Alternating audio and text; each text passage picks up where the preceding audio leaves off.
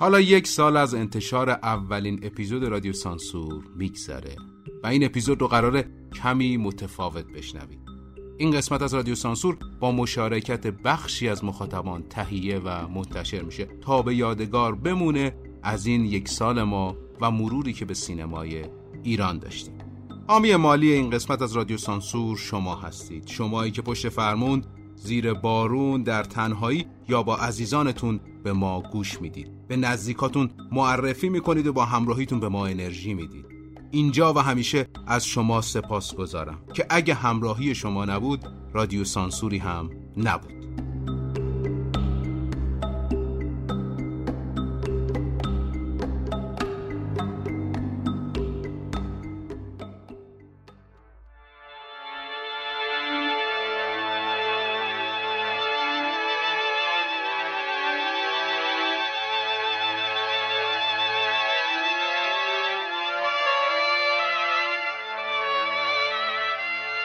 سلام.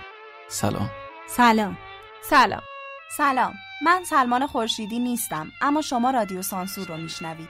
ما قصد داریم در هر اپیزود ماجراها و داستانهای پشت پرده تولید یکی از یکی از فیلم های تاثیرگذار سینما ایران رو برای شما روایت کنیم. این قسمت هامون.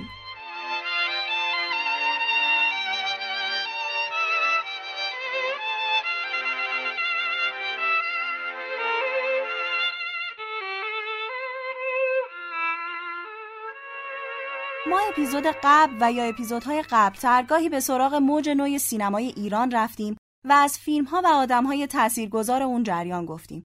جریانی که به هیچ وجه نمیشه حضور و تاثیر داریوش مهرجویی و فیلم گاو رو در اون نادیده گرفت. در اپیزود کندو و قیصر اشاره کردیم که موج نوی سینمای ایران که اواخر دهه چهل شکل می‌گیره در دو جریان اصلی خودش رو به مخاطب معرفی می‌کنه. یکی سینمای قهرمان محور با تاثیرپذیری از وسترن آمریکایی که نمادش قیصره و یکی سینمای عمیق و فلسفی با اثرپذیری از سینمای اروپا که گاو نماد و معرف اون جریان میشه. گاو دومین فیلم داریوش مهرجویی پس از فیلم اکشن و شکست خورده الماس 33 هستش. این شکست مهرجویی رو به فکر فرو می‌بره. اگرچه همون زمان هم پیشنهادهای مختلفی رو برای ادامه این مسیر یعنی فیلم های حادثه‌ای و مهیج از تهیه کننده ها دریافت می‌کنه. اما فارغ از این شلوغی مهجویی به خلوت میره و سعی می‌کنه بازگشتی داشته باشه به خودش. چون خب آقای مهجویی در UCLA فلسفه با گرایش سینما خونده بود. این نکته مهمیه. همین زمان مهجویی دوباره ارتباطش رو با غلام حسین ساعدی از سر می‌گیره. ما این ماجرا رو با شرح و بست کامل در اپیزود اجاره نشین ها گفتیم. اما مخلص کلام اینکه از یکی از داستانهای کتاب ازاداران بیل آقای غلام حسین ساعدی و داریوش مهجویی پس از ده پونزه جلسه در مطب آقای ساعدی طرح و بعدش فیلمنامه گاو رو به وجود میارن.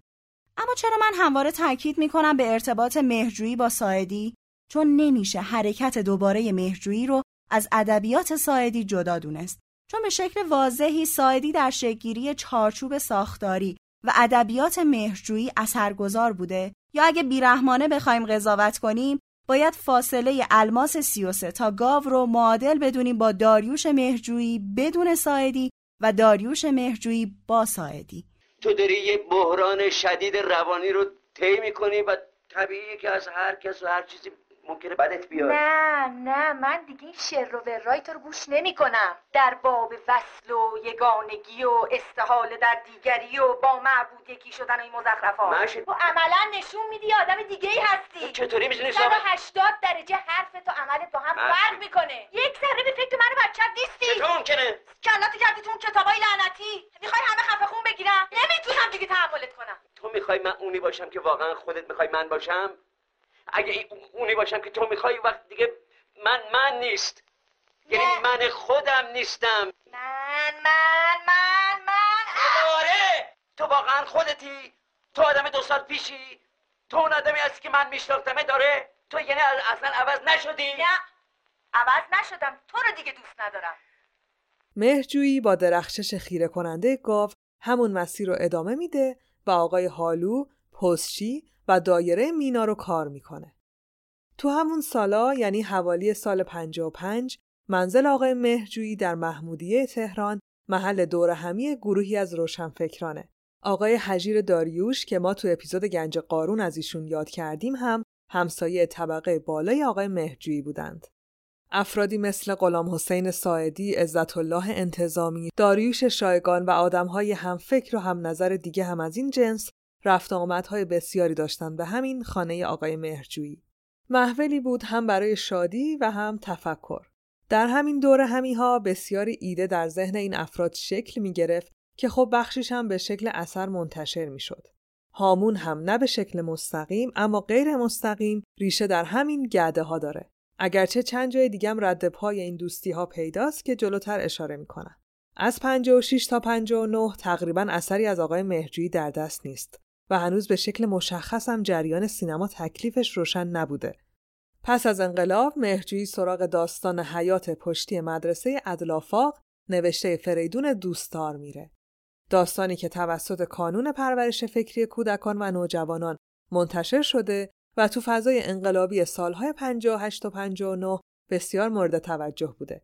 به این ترتیب مدرسه ای که می‌رفتیم جلوی دوربین رفت. اگرچه این فیلم رنگ پرده رو به خودش ندید و بعد چند فیلم تا اجاره نشین ها که مفصل در اپیزود پنجم ازش گفتیم براتون تولید میشه.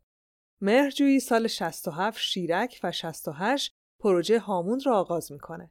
پروژه‌ای که متنش به گفته خود مهرجویی به سالها قبل برمیگرده و یا به قولی هامون نمال این دوران که یادگاری از سالهای گذشته مهرجویی. مهرجویی هامون رو در زمانی می نویسه که خودش در بحرانها و کشمکشهای زندگی شخصیش قرار داشته. اتفاقاتی که منجر به طلاق از همسرش میشه. طرح اولیه رومانی بوده به اسم دیدار به قلم خود آقای مهرجویی که داستان سه برادر به اسمای حمید و احمد و محمود هامون رو روایت می‌کرده. تو اون رمان احمد یعنی برادر کوچیکتر فیلمساز بوده و تجربه های در این زمینه از فرنگ داشته. حمید مانند همین حمید هامون روشن فکر بوده و محمود هم شبیه به کاراکتر اسد تو فیلم پری همین آقای مهرجویی بوده. یه جورایی در پری هم مهرجویی ادامه داستان این سه برادر رو اما با نامهای دیگه می‌گیره. البته این رمان چون داستانهاش بنمایه فیلم های آقای مهرجویی میشن هیچ وقت منتشر نمیشه. مهرجویی بعد از نهایی کردن فیلمنامه اون رو به هر تهیه کننده می‌داده می‌گفتن این فیلم فروش نمی‌کنه و تولیدش نکن. وقتی که کاملا از پیدا کردن سرمایه گذار ناامید میشه ناچار خودش فیلم رو تهیه می‌کنه. این اولین باریه که مهرجویی خودش فیلمش رو تهیه می‌کنه. با 20 میلیون تومان وام بنیاد سینمای فارابی کار رو شروع می‌کنه. کی باعث بره دیوونه خونه؟ مگه من وکیل تو نیستم. خب مگه نمی‌خوای زندگی بچه تعمین بشه خب خب وظیفه منه که مواظب طولت باشم چی باباش منم. بله. من باباشم. وظیفه توه. بله. ولی تو ممکنه سکته کنی بیافتی ترپی نفلشی هر کسی ممکنه سکته کنه. خودت تو الان ممکنه ریق رحمت سر بکشی. معشید هم اینجور. معشید چرا نباید بیمه اون بشه؟ ای به کور پدر معشید معشید به من چی که اون چیکار می‌کنه؟ به من چی که تو چیکار می‌کنی؟ آقا جون دبیر جون. من که فعلا سالمم نمی‌خوام بمیرم. مگه اینکه بخوای دستی دستی منو به کشتن بدی؟ مگه مرگ تو چه اهمیتی داره؟ مگه مرگ اون زنی چه چه اهمیتی داره؟ مگه مرگ من چه اهمیتی داره؟ من به فکر اون بچه‌ام. اون بچه مثل یه قنچه میمونه دنیا رو یه جور دیگه می‌بینه. نه نه نه نه نه اصلا اشتباه نکن. هیچ بعید نیست که نگاش از نگاه من تو گوهتر باشه. مهرجویی به تماشای تئاتری به اسم بلیت تئاتر اثر خانم هایده حائری میره. روی صحنه با یه بازیگر که صورتش رو به رنگ سفید گیریم کردن روبرو میشه که در اولین برخورد صدای بمش و همینطور بازیش مهرجویی رو تحت تأثیر می‌ذاره. البته چهره اونقدر زیر گیریم پیدا نبوده و بعدتر مهرجویی این بازیگر رو به دفترش دعوت می‌کنه. ایشون خسرو شکیبایی هستن. خسرو شکیبایی در سال 1323 در خیابان مولوی تهران به دنیا میاد. در شناسنامه اسمش خسروه ولی خانواده و نزدیکان اون رو محمود صدا می‌کنن. پدر آقای شکیبایی سرگرد ارتش بودند و وقتی که خسرو چهارده ساله بوده بر اثر سرطان از دنیا میرن. شکیبایی قبل از اینکه وارد عرصه تئاتر بشه تو شغلهایی مثل خیاطی، کانالسازی و آسانسورسازی کار می‌کنه. تو 19 سالگی برای اولین بار روی صحنه تئاتر رفت و بعد از مدتی به عباس جوانمرد معرفی و به صورت کاملا حرفه‌ای بازیگر تئاتر شد. هامون برای شکیبایی و سینمای ایران از هر منظر اتفاق تازه‌ای بود. فیلمی که سیمرغ بلورین جشنواره فجر رو براش برمقام میاره. ایشون 28 تیر 1387 بعد از مدتها تحمل بیماری دار فانی رو ودا گفتن. شکیبایی شش تجربه با آقای مهرجویی داره و جالبه که کت معروف حمید هامون متعلق به خود آقای مهرجویی بوده و براش شلواری همسایز شکیبایی میدوزن. برای تهیه عینکش هم به عینک فروشی میرن و مهرجویی به عینک فروش میگه عینکی بده که چهره ایشون رو مزخرف کنه. و عینک فروش هم به مهرجویی میگه همین عینکی که روی چهره این آقا هست مزخرف ترین عینکه. پس از همون استفاده می‌کنن. ما سعی می‌کنیم همواره بیطرف بمونیم و گاهی هم برخی از این ادعاها رو نمیشه راستی آزمایی کرد. اما در این باره منظورم انتخاب شکیبایی برای نقش هامون. نقل دیگه ای هم هست از آقای چشمازر ایشون گفتن که برای فیلم سینمایی هامون داریش مهرجویی با من تماس گرفت و گفت برای جوان عاشق و روشن فکر فیلم دنبال یه بازیگره و من ایشون خسرو شکیبایی رو به مهرجویی معرفی کردم. حالا چطور؟ ایشون میگن که صدای خسرو شکیبایی رو پیشتر در یک کاست شنیده بودن و دنبال صاحب صدا گشتن و معرفی کردن به آقای مهرجویی. جلال مقدم هم که نقش دکتر را بازی می‌کنه در همون دور همی های خونه محمودیه آقای مهرجویی حضور داشته. پیرمردی هم که نقش پدر علی آبدینی رو بازی می‌کنه رهگذری بوده که جلب بساط فیلم برداری میشه. و بعد از گفتگوی کوتاهی با شکیبایی و مهرجویی تصمیم می‌گیرن که این نقش رو بدن بهش. همیشه بهش زور اجازه بدید. ببینید. عین یک دیکتاتور بودی. ببینید من باید قبول کنم که چند بار سر اون و بچه داد زدم ولی این مربوط میشه به دوره خاصی که من داشتم رو تزم کار می‌کردم. داشتم به این فکر می‌کردم که آدم باید خودش باشه یا دیگری. به کتاب ترس و لرز فکر می‌کردم و راستش خودم هم دچار ترس و لرز شده بودم. چون تو اون کتاب ببینید من می‌خواستم بدونم چرا ابراهیم پدر ایمانه. می‌خواستم به عمق عشق ابراهیم به اسماعیل پی ببرم. می‌خواستم ببینم آیا واقعا ابراهیم از فرد عشق و ایمان خواسته اسماعیل رو بکشه؟ اسماعیل پسرشو بزرگترین عزیزشو عشقشو. یعنی چی اکبر مشکاتی یا علی آبدینی هامون هم از دوستان خانه محمودیه مهرجویی بوده. اگرچه ایشون دیرتر به گروه تولید هامون اضافه میشن و جالبه که در طول کار هم بازیگر علی آبدینی برای خسرو شکیبایی بسیار کنجکاوی برانگیز بوده و مدام از آقای مهرجویی میپرسیده که کی قرار این نقش رو بازی کنه. کلبه شمال هم متعلق به آقای مشکاتی بوده و بخشی از بازیگرهای شمال رو هم خود ایشون یعنی آقای مشکاتی هماهنگ می‌کنن. ایشون از کانادا به ایران برگشته بودند و به دیدن دوستی میرن که اون دوست بهش میگه داریوش دنبالته. آقای مشکاتی به دیدن ایشون میره و مهرجویی پیشنهاد این نقش رو بهش میده. جالبه که برای دستموز یک جفت لاستیک از مهرجویی می‌گیره. مشکاتی یک وانت قدیمی دوج پیدا کرده بوده که لاستیک جلوش خراب بوده. مهرجویی چهل هزار تومن به عنوان دستموز میده به مشکاتی. ایشون هم میره یه جفت لاستیک می‌خره و می‌ذاره سر فرصت لاستیکا رو بندازه زیر ماشین که دزد امان نمیده و لاستیکا رو میدزده. خانم بیتا فرهی از طریق آقای چشمازر به گروه اضافه میشن. ناصر چشمازر از دوستان دایی ایشون بودن. در یه مهمونی عکسهایی از فرهی می‌گیره و با آقای مهجویی نشون میده و مهجویی ایشون رو که تجربه نداشتن برای این نقش دعوت می‌کنه.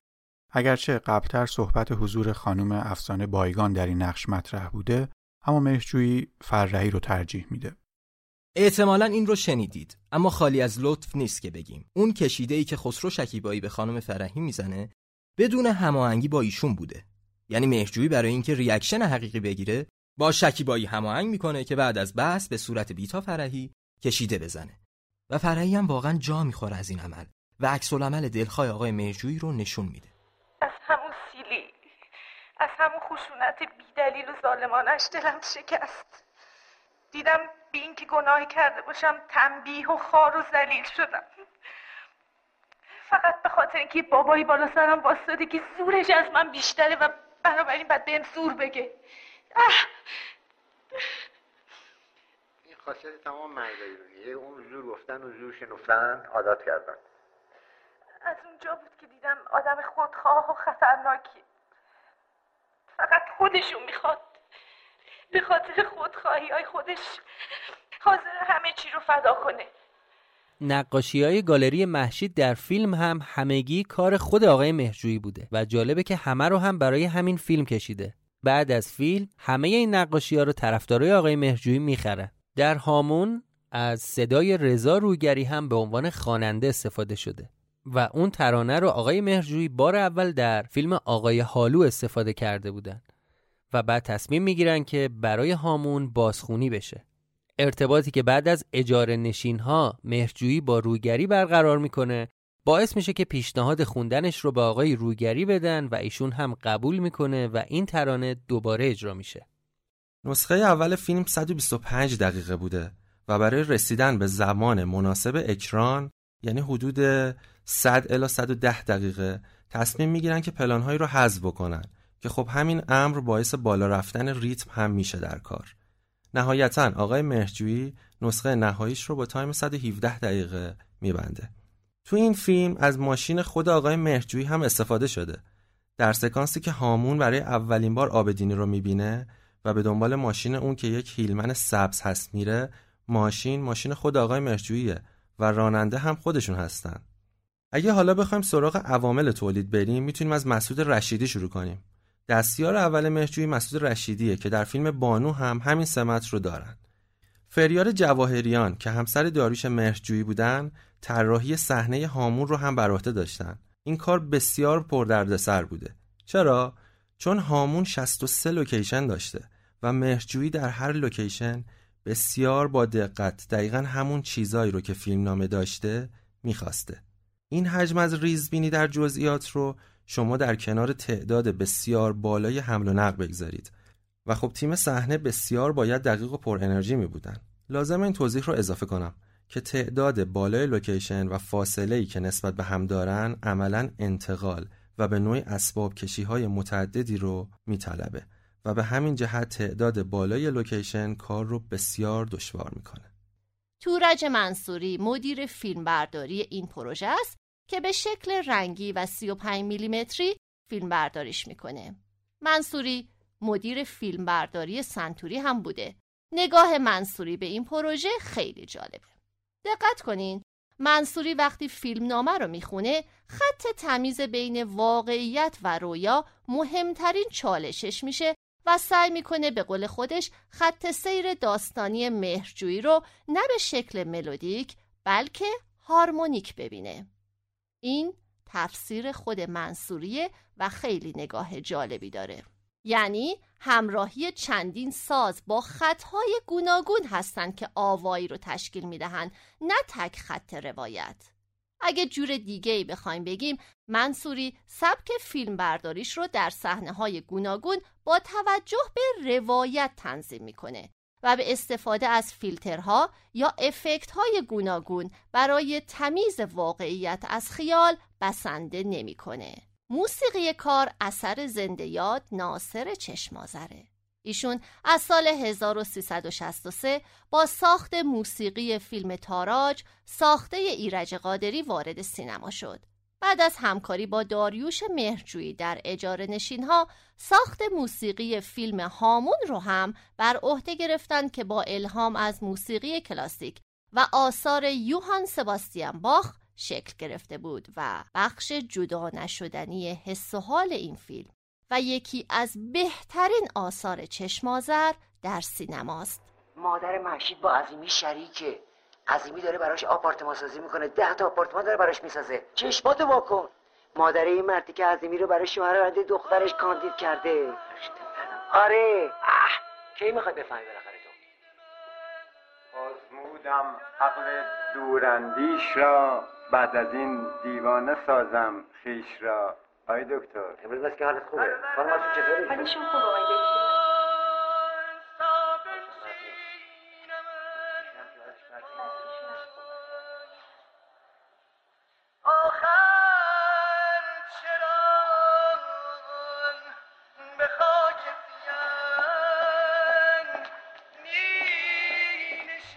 تدوین همون به شکل موازی با تولید توسط حسن حسن دوست انجام می شده الان دیگه می‌دونیم تدوین موازی چیه دیگه. یعنی هر روز که فیلم برداری می‌کردن راشا رو میرسوندن به باکس تدوین و تدوینگر کارو میچیده. حسن دوست تدوینگر فیلم های بسیار مهمی توی تاریخ سینما ایرانه. فیلم مثل مادر بچه های آسمان بید مجنون و خورشید فیلم جدید آقای مجیدی و بسیاری آثار قابل توجه دیگه. ایشون دوبار هم سیمرغ جشنواره فجر رو دریافت کردن. یکی برای همین فیلم هامون و یکی هم برای فیلم بچه های آسمان. تدوین موازی کار طوری پیش میره که اوایل دیماه که فیلم برداری تموم میشه عملا نسخه اولیه فیلم هم برای ارائه به ارشاد حاضر بوده. همون در نهایت 6 جایزه رو از جشنواره فیلم فجر سال 68 به دست میاره که با شرحی که هیئت داوران توی اون سال زمیمه جایزه کردند به این شرحه. سیمرغ بلورین بهترین کارگردانی به داریوش بهشجویی به خاطر ایجاد هماهنگی کامل در فیلم و دست یافتن به معیارهای بالای سینمایی و زیبایی شناسی. سیمرغ بلورین بهترین فیلمنامه به مهرجویی به خاطر ارائه موفق مفهوم علی خواهی در فرهنگ ایرانی. سیمرغ بلورین بهترین بازیگر مرد نقش اول خسرو شکیبایی. سیمرغ بلورین بهترین فیلم برداری تورج منصوری. سیمرغ بلورین بهترین تدوین حسن حسن دوست. و جایزه ویژه به داریوش مهرجویی به خاطر تلاش موفق در ساخت و پرداخت فیلمی تعمل برانگیز که حدیث صادقانه، موثر و سینمایی تحول و بازگشت انسان به سوی اصل خیش است. مهرجویی در اون سال رقابت برای به دست آوردن جایزه بهترین فیلم رو به فیلم مهاجر ابراهیم حاتمی کیا واگذار می‌کنه. هامون در سال 69 با فروشش 30 میلیون و 600 در رتبه 11 اون سال قرار می‌گیره. سالی که فیلم خواستگاری و دزد عروسک ها رتبه یک و دو فروش رو در اختیار داشتن. در این فیلم ارجاع‌های گوناگونی داریم که هر کدام از زاویه دید داریوش مهرجویی به عنوان مؤلف نشانه است معنی دار. در تیتراژ کار به اسم سورن کیرکیگور یا کیرکگارد فیلسوف و نویسنده دانمارکی ارجاع داده شده است. مهرجویی دلیل این ارجاع رو زندگی شخصی کیرکیگور می‌دونه. کیرکیگور عاشق رجینا بود. میان این دو به هم می‌خوره. این دو از هم جدا میشن و در همین زمان است که کتاب ترس و لرز رو می‌نویسه. چون دچار بحران میشه و زیر تاثیر این بحران کتاب رو می‌نویسه. کیگور رو به نوعی پدر اگزیستانسیالیست می‌دونن و فلاسفه بعد اون هم بارها به آثار ایشون به عنوان مرجعی برای نگرش اگزیستانسیال ارجا دادند. مهرجویی هم به نوعی ادای دین به کیگور می‌کنه. یکی دیگه استفاده از داستان حضرت ابراهیمه. چطور؟ یادتون هست که خامون کتاب ابراهیم در آتش احمد شاملو رو میده به محشید و میگه اگه می‌خوای بسوزی اینو بخون. جایی هم که پدر علی آبدینی به هامون میگه که علی نیست و دو روز رفته به تهرون هامون به بوقه شاهزاده ابراهیم میره و دیداری اونجا داره که خب باز بهرهگیری از همون داستان شده توسط مهرجویی. اگه اینجا امضا نکنی باید نفقه بدی مهریه رو بدی. بعد به زور می‌برن پزشک قانونی معاینت کنم ببینن انونی یا نه. این چیه مزخرفات؟ چیه میگی؟ اصلا آقا منم که شاکیم به من ظلم شده. آقای رئیس این خانم این آقا فک و فامیلاشون دست به دست هم دیگه دادن که منو نابود کنن. پاسبان گذاشته سر محل که منو دستگیر کنن. انگار من جنایت کردم. حالا هم باید نفقهشو بدم هم خونه رو بدم هم مهریه رو بدم هم بچه‌مو بدم هم عمرمو بدم هم شرفمو بدم. چرا؟ چرا من نمی‌تونم طلاق بدم؟ نمی‌تونم. این این زن سهم منه حق منه عشق منه. من طلاق نمیدم. امضا کن کرک بکن. درباره رابطه مرید و مرادی حمید هامون و علی آبدینی گمان زنی و معادل سازی های گوناگونی صورت گرفته. یعنی عدهای سعی کردن همانندی رو توی زندگی خود مهرجویی پیدا بکنن. اگه بخوام مثال بزنم مثلا عدهای معتقدن که از علی متین دفتری نوه دکتر مصدق الگو برداری شده. اما خود مهرجویی معادل دقیقی برای این شخص نداره اما معتقده که این جنس رابطه رو با ملک ساسان ویسی کسی که تهیه کننده فیلم دایره مینا بوده داشته هر دو علاقمند و متمرکز بر آموزه های جورج ایوان گورجیف و بودند و محدودیت افراد مطلع از این باور اونا رو به هم نزدیک می‌کرد. از بحث دور نشیم. پس مهرجویی به گفته خودش معادل علی آبدینی تو زندگی نداشته و این کاراکتر زاده ذهن اونه. درباره بهرهگیری از اسم سروش هم عده اون رو معادلی برای دکتر عبدالکریم سروش می‌دونن که این رو هم مهرجویی قویا رد می‌کنه اما نمیشه فارغ از قضاوت بود اینجا و گاهی هم احتمال رندی مهرجویی محتمل هست بگذاریم کتاب فرنی و زوی اثر سلینجر هم که باز هامون به مهشید میده و میگه این یه چیزیه پر از درد و راز و رمز و عشق کتابیه که بعدتر مهرجویی فیلم پری رو با ارجاع به اون می‌سازه درباره کپی برداری هامون هم صحبت های بسیاری شده. رضا براهنی نویسنده و شاعر که از دوستان خانوادگی مهرجویی بوده این ادعا رو داره که این فیلم در اصل زندگی اونه که بخشی رو خودش برای مهرجویی تعریف کرده. یا گروهی هم معتقدن که هامون کپی از فیلم هشتونیم فدریکو فلینیه. اگرچه رد یا اثبات این ادعا باید توسط کارشناسا انجام بشه.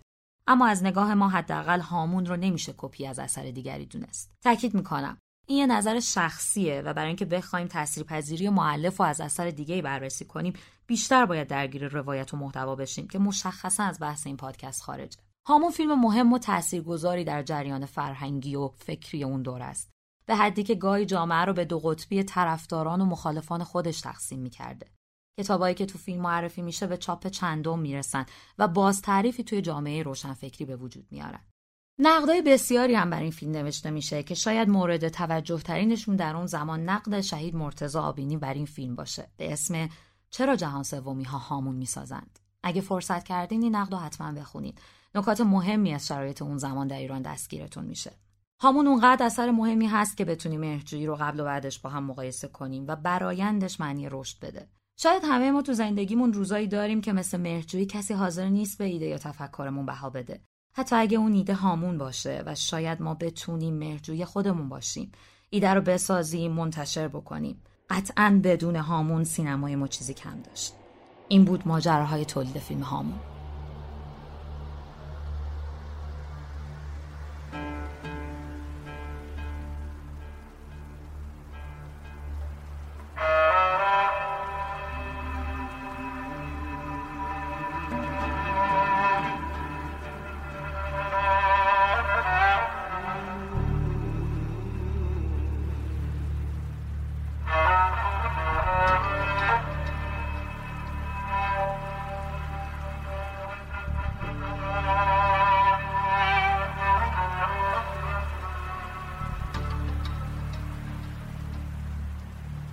عجب اپیزودی شد.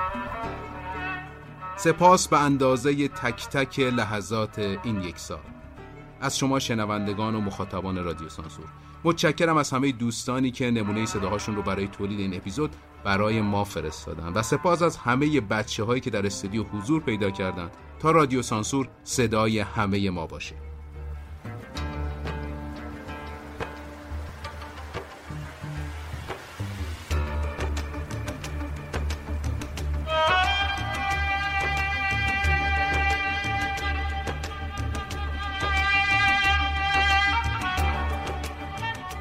من میلاد دربندیم رادیو سانسور سلام. من یه فیلم بازم. ولی با همه این فیلم باز بودنم تو به من لمسی جدید از سینما ایران دادی. این لمس من قبل از آشنایی با تو نداشتم. واقعا ازت ممنونم. من آتش فروزان شنونده پروپا قرص رادیو سانسور خیلی خیلی خیلی سپاسگزارم به خاطر اینکه ما رو با یه زاویه جدید به سینما آشنا کرد. من محمد قورچیان هستم و تولد یک سالگی رادیو سانسور رو تبریک میگم. من مرزی صادقی هم و برای منی که سالها عاشق سینما هم هیچ لذت بخشتر از این نیست که بدونم اون تصویری که الان دارم روی پرده نقره سینما می‌بینم چه داستانهایی داشته از کجا شروع شده تا به اینجا رسیده. برای یه عاشق هیچی لذت بخشتر از این نیست که بدون سرگذشت معشوقش چی بوده. مرزی محمدزاده هستم. ممنون از رادیو سانسور به خاطر همه لحظات شیرینی که در این یک سال برای ما رقم زد. امیدوارم که همچنان پرقدرت به کارش ادامه بده و ما منتظر قسمت های جدید باشیم همیشه. من علی مشتاقی هستم و جا داره اینجا تشکر کنم از رادیو سانسور به خاطر اینکه ما رو بیشتر از قبل و خیلی دقیقتر با پشت پرده خیلی از فیلم هایی که باش خاطره داشتیم و دوستشون داشتیم آشنا کرد. ممنونم رادیو سانسور. من اهورا علیزاده هستم. همیشه شنیدن هاشیا برای ما جذاب بوده و رادیو سانسور به نظر من هاشیه فیلم هایی که ما دوستشون داریم تعریف می‌کنه روایت می‌کنه و این بخش جذابیه که فکر می‌کنم رادیو سانسور خیلی کارشو به خوبی انجام داده. مرسی. من نگین سلیمانی هستم.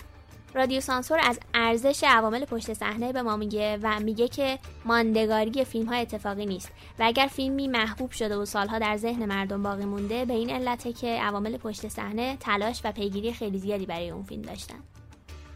من فائقه تبریزی هستم از پادکست هیرولیک طرفدار سرسخت رادیو سانسور و سلمان خورشیدی. خیلی رادیو سانسور رو دوست دارم.